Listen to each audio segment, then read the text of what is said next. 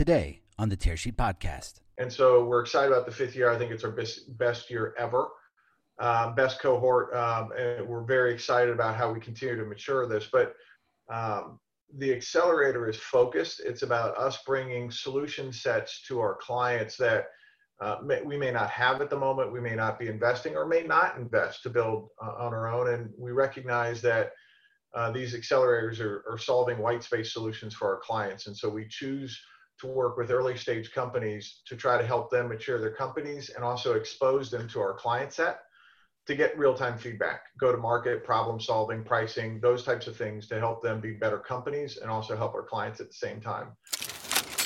Welcome to the Tearsheet Podcast. I'm Tearsheet editor Zach Miller. We've spoken to a lot of innovation program execs on this podcast, from corporate venture investing to accelerator programs. Traditional FIs in various ways are trying to leverage the innovation that's happening in fintech. This hasn't been lost on the providers either. FIS runs its own accelerator that gets early stage fintech firms in front of its clients to help solve their problems. FIS Banking Product Officer Spencer Jones joins me on the podcast along with Laura Kornhauser CEO and founder of Stratyfy, a fintech company in the current cohort at the accelerator that develops AI driven predictive modeling software for FIs. Here's our conversation. What could you do with better real time consumer data? All data aggregation from Fiserv enables access to consumer permission data from over 18,000 sources. Lenders, advisors, fintech firms, and financial institutions can turn this data into actionable insight for their customers. Go to fiserv.com slash all data to learn more. Before we hop into our show, I wanted to tell you about Tearsheet's upcoming Challengers Conference, a first of its kind event. This two day online conference is everything about digital banking. We'll have senior executives from top challenger banks like N26, Revolut, OakNorth, and Betterment, as well as new entrants to the digital banking market like Intuit and Credit Sesame. It's all happening September 22nd and 24th. Go to tearsheet.co and click on conferences at the top to learn more and register. Hi, I'm Spencer Jones. Uh, at FIS, I lead our banking product organization. Uh, FIS is is three different divisions. We have a merchant organization, a product set focused on merchants. We have a capital market set product focused on capital markets, um, and then we have a banking product set that that I lead. And so I also lead our accelerator, uh, and so that's part of our conversation today. And so the banking side of things, which would involve our banks, uh, the payment products we offer to the banks, uh, and the accelerator um, associated with uh, what we're going to discuss today. And I've been with FIS for about two years. Most of my time has been uh, with uh, banks like TD, Bank of America, that sort of thing. So great to be here. Excited to talk. Thanks for joining us, Spencer. And Laura, can you uh, identify yourself? Absolutely. Hi, I'm Laura Kornhauser. I'm the co founder and CEO of Stratyfy. Stratyfy's platform helps financial institutions improve uh, risk based decision making across their organization while also helping you do important things like mitigate un- unconscious bias and ensure regulatory compliance. Uh, we're talking about decisions like which loans to approve or what to investigate for potential fraud. And really core to our differentiator is what we, we call true transparency. Uh, that allows us to bridge the gap between business users and data scientists, really marrying uh, subject matter expertise of the business user uh, with the data modeling abilities of data scientists. Uh, and my background is in financial services. I spent over a decade at JP Morgan, and I'm very uh, proud uh, to be part of the current uh, cohort uh, in the FIS Accelerator. Great. So thank you both for joining us today. Um, we'll start with Spencer. So can you give us a little background information on the FIS Accelerator?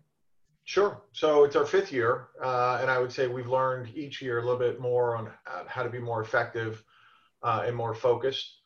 And so we're excited about the fifth year. I think it's our best, best year ever, uh, best cohort. Um, and we're very excited about how we continue to mature this. But two things I would, I would point out is one, um, the accelerator is focused. It's about us bringing solution sets to our clients that uh, may, we may not have at the moment. We may not be investing or may not invest to build uh, on our own. And we recognize that uh, these accelerators are, are solving white space solutions for our clients. And so we choose to work with early stage companies to try to help them mature their companies and also expose them to our client set to get real time feedback, go to market, problem solving, pricing, those types of things to help them be better companies and also help our clients at the same time.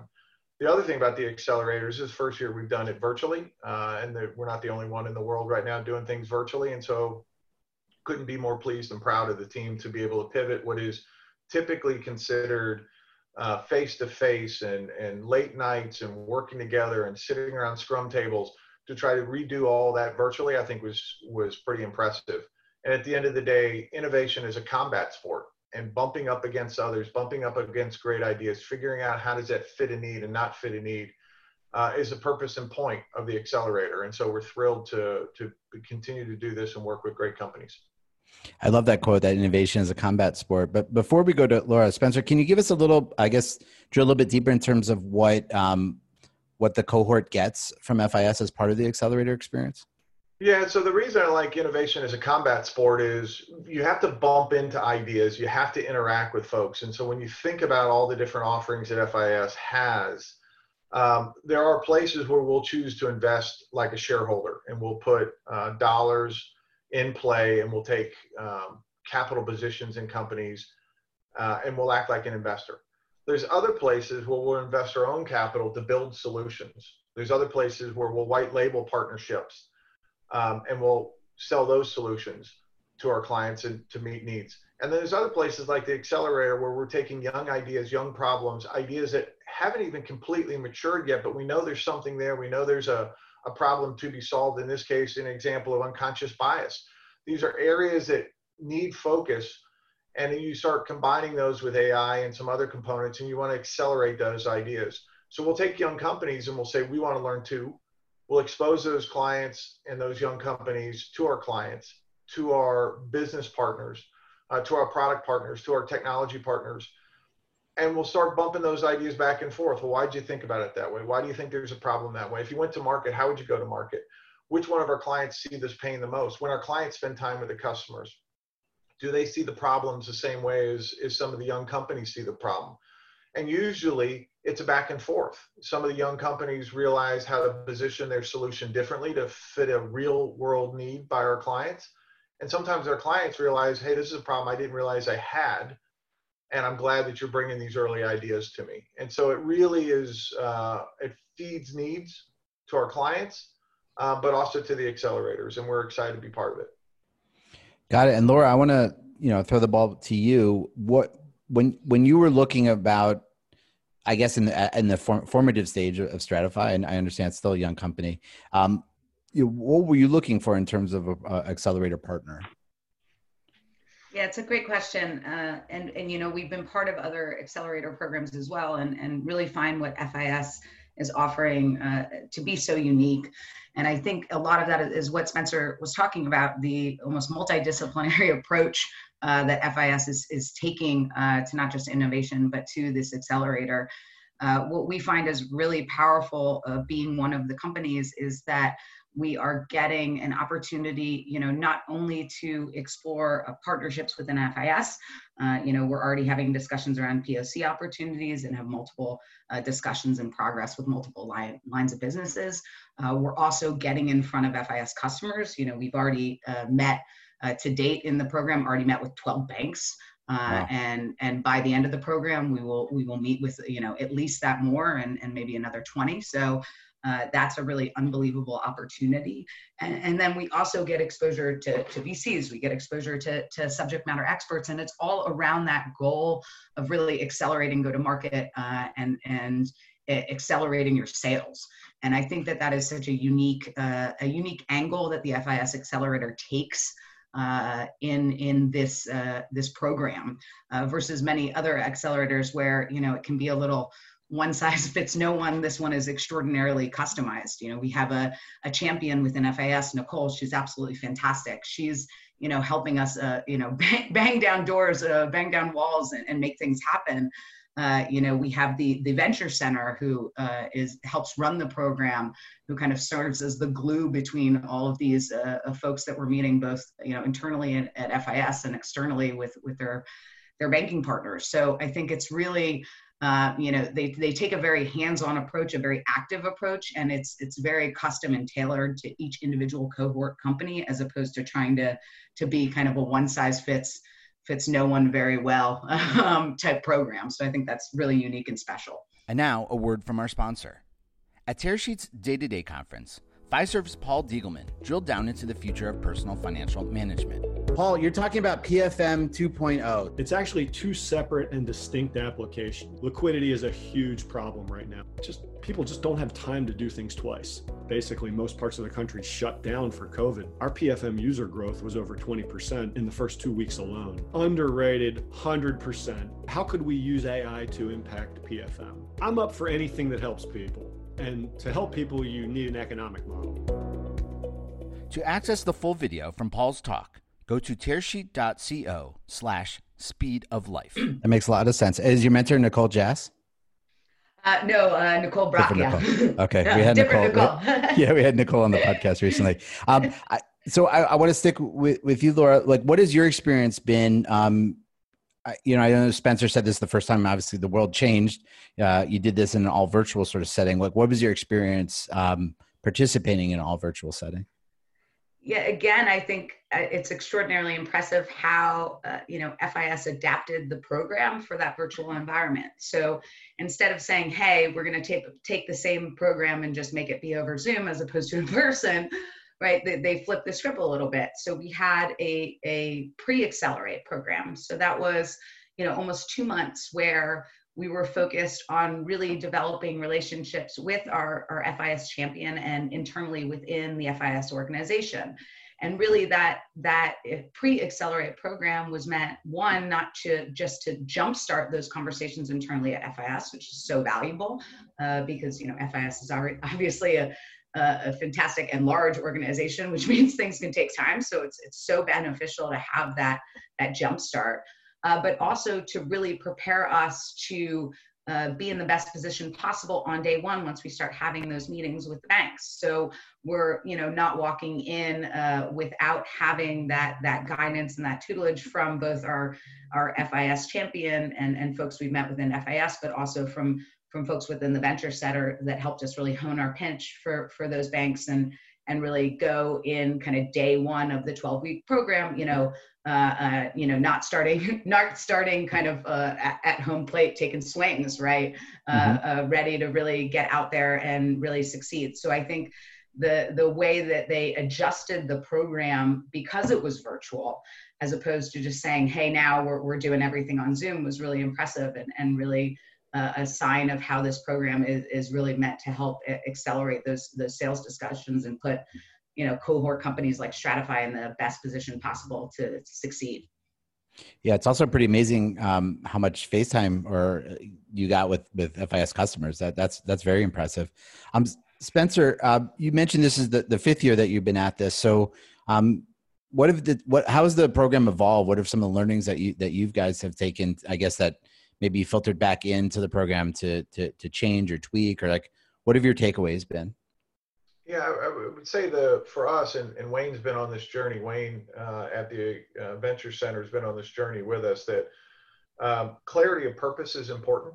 Um, the reason the the accelerator has the name accelerator um, is because we want to take young ideas and accelerate them um, into exposure to our clients so that they can meet real-time needs that they have at the moment um, it's not intended to be uh, an investment vehicle. It's not intended to be an investment fund like a venture capital. That's an entirely different model and different approach.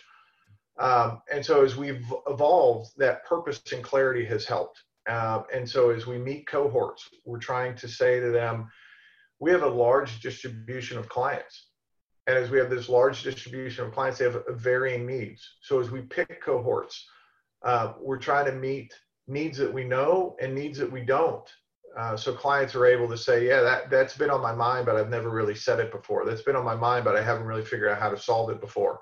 And they learn as much from our cohorts um, as the cohorts learn from the clients. The other is to take a global view on things. Um, and so you think about things like open banking, it's, it's accelerating in other parts of the world differently than it's accelerating, say, in the US. And so you want the cohorts to, to be able to be international and global in scope so they learn from each other. And so whether it's San Francisco or New York or whether it's Singapore and Turkey, we want to make sure we're bringing that diverse points of view uh, to a global mindset to solve global problems for our clients. And so that's that's probably the biggest change for the accelerator is one global in nature and the mm-hmm. other is specifically and deliberately trying to accelerate solutions into our client base so clients can meet problems they know and don't know they have. That makes a lot of sense, and I, guess uh, I want to come back to that uh, from a different perspective. So there are trends. There's different. Um, you know, clients need different things in different environments. How has the the composition of these cohorts changed over the five years that you've been at this? And maybe if you can tease out, like, you know, what that might say about you know where fintech is headed, I think that would be interesting. Yeah, I would I would say you know historically in the past it was a little bit more associated to you know we have a business line uh, called X, and we're looking for solutions that fit that business line. Um, what it's turned more into is we have market problems Y, and that could apply to five or six different businesses in five or six different markets around the world. So an example of it would be uh, we're not trying to solve fraud. We're trying to solve uh, artificial intelligence that drives better decision making. That could be mm. applied to fraud. That could be applied to other things. Um, and as you think through some of these, you find yourself solving multiple problems. So we're not trying to build, let's say, a digital solution. We're trying to think through low code development, which would allow digital capabilities for an assisted or an unassisted channel. And so you you find yourself thinking about the problems that need to be solved in the market as opposed to here's the products that could be bought. Great. Um, I want to go back to to to Laura and, and hear more about um, the problems that you're solving within financial institutions and sort of um, hear the voice of, of the client like you know what are their challenges and, and how are you helping them? Yeah so you know in, in our space um, you know there's there's a lot of talk around uh, as spencer very aptly put that you know how can you use ai how can you use machine learning to enable better decision making? There's a lot of interest in that from from customers and and you know folks are very focused on you know how can i leverage this technology to really enhance my operations and improve my operations? And what we really find is that a lot of tech companies out there kind of say that they offer transparency but what when they say that you know the type of transparency they're really talking about might you know not really resonate with with folks across that organization may only be transparency for let's say the data scientists within the organization. And and many organizations are really looking for something uh, that not just, uh, if you will, translates for those data scientists, but also can make the way to uh, the folks that are typically the ones actually making the decisions, which, which are the, the folks frontline at, at the business, on the business side. Um, and, you know, really looking for technology that that is not just offering you know transparency for transparency's sake but actually transparency that helps them drive you know better business outcomes helps them you know, uh, uh, increase the inclusivity of, of their product suite, uh, uh, something that we're very focused on, you know, helps them say yes to more customers without increasing risk, uh, you know, really helps uh, enable the humans within the organization with the technology as opposed to saying, hey, this, this technology is here necessarily to replace, replace humans. Um, and that's really what we're very focused on at, at Stratyfy. Um, you know, we're focused on when we talk about transparency, really offering uh, a real human level of transparency and understanding that goes uh, into uh, how decisions are making, uh, uh, you know, what goes into them, what comes out, um, so that the, the people uh, that are often on the front lines of making these decisions, whether they're kind of managing folks, they're at, you know, chief risk officer, head of compliance, a CFO, or they're actually on the ground talking to end consumers, they can really use that technology to uh, uh, gain better visibility and, and make better decisions. We're seeing just an unbelievable need for that, as, as Spencer mentions, kind of across different use cases um, by folks out there. And that's very much what, what we're focused on helping solve. That makes sense. And um, I'm curious to know also how your background um, at JP Morgan impacts, I guess, your ability to, you know, converse with a, a potential prospect um, within a financial institution? Do, you know, does it impact it? How how does it impact it? Uh, well, perhaps this is self-serving, but I like to think that it's helpful. Um, okay. You know, How so? I uh, so um, you know I I find that um, a lot of uh, folks can kind of come into uh, financial institutions. They're extraordinarily intelligent. They um, have a really powerful technology, but they don't really understand the business problems that the folks on the other table or uh, side of the table are really trying to solve. so I think uh, my my background and, and other backgrounds of, of those on our team, and it's not just me, but but uh, the backgrounds that we have experienced those experiencing those types of problems firsthand really helps us be able to um, make the the our technology, which hey is it's very powerful, it's it's very uh, cutting edge, but make it uh, accessible, make it relatable, um, make it for for lack of a better term, not scary. Um, uh, Zach, which I think is, is so in, in important and, and so valuable. Um, you know, I I very much was experiencing uh, these types of problems in my uh, role at JP Morgan when we were, mm-hmm. you know, uh, these problems, when I say that, of, uh, you know, trying to conduct business effectively amidst a changing regulatory environment and not having the technology I needed to comply, comply with, with changing regulations. At that time, it was Dodd Frank that we were really dealing with most, uh, but comply with changing regulations, having the visibility to do that behind the technology that we we're using um, to really continue to conduct uh, business effectively. Um, and that very much was, I'll say, my aha I had in that seat that that set me on a path to, to find my co-founders and, and start Stratyfy. So I think that that knowing that and having experienced that uh, firsthand, even at such a wonderful you know organization like the one I was part of, you know, helps me hopefully be able to to communicate with folks and, and really try to make uh, it, it not uh, not be a, a, technology I'm coming in to uh, uh, try to sell to them that mm. that uh, uh, replaces them or doesn't value them, but really something that's there to enhance um, enhance their experience, enhance their knowledge. Uh, you know, remove the more mundane and painful things from from what they do every day, um, as opposed to to something that can be more alienating or more foreign. Yeah, I can definitely see that interplay at, at work in your current role. Um, Spencer, you mentioned i want to go back to that uh, analogy about innovation being a combat sport you mentioned the accelerator you know sits alongside this this new corporate venture arm um, that that FIS I know created earlier this year. Um, can you talk about um, the ventures initiative and I guess how that plays into your overall innovation strategy? Sure, happy to. Um, so when we think through uh, innovation, a lot of times uh, we, we do believe it's a contact sport, but it also takes contact or con- contextual understanding. So your product manager might be thinking about a problem that needs to be solved um, and they understand the context of the problem working with the, the clients. But we may take an investment in something uh, that accelerates a new capability and, and, that's got a financial return that might meet a need in the out years. Um, but it's it's a financial return uh, in the fintech space that may cause disruption the accelerator and our product investment roadmaps are designed for our clients here and now, uh, for the solutions they have here and now. And so the two, there's an interplay between the two, and I would, I would kind of call it Horizon One, Horizon Two, and Horizon Three. Meaning, you know, the the near term horizon is the product sets that we have. The medium term horizon would be things we're doing with partners, things we're doing with the accelerators, and the longer term horizon might be areas we're investing in. Um, and the reason I, I believe it's a contact sport is you can't be all things to everybody. Um, and the marketplace demonstrates if you try to be all things to all people, you probably are nothing to nobody. Mm-hmm. And so open is important. Uh, being able to partner is important. And so for us, being able to understand Horizon One, Horizon Two, and Horizon Three, and where we play in each area um, is important. But it's also important for our clients to understand that you know there's a near-term, medium-term, and longer-term view of where we invest and how we invest to meet their needs. Great. So um, I'm not sure which horizon this would fall under, but given where you sit um, and given the craziness that 2020 was, like, what's your outlook on fintech for the rest of the year and I guess into 2021?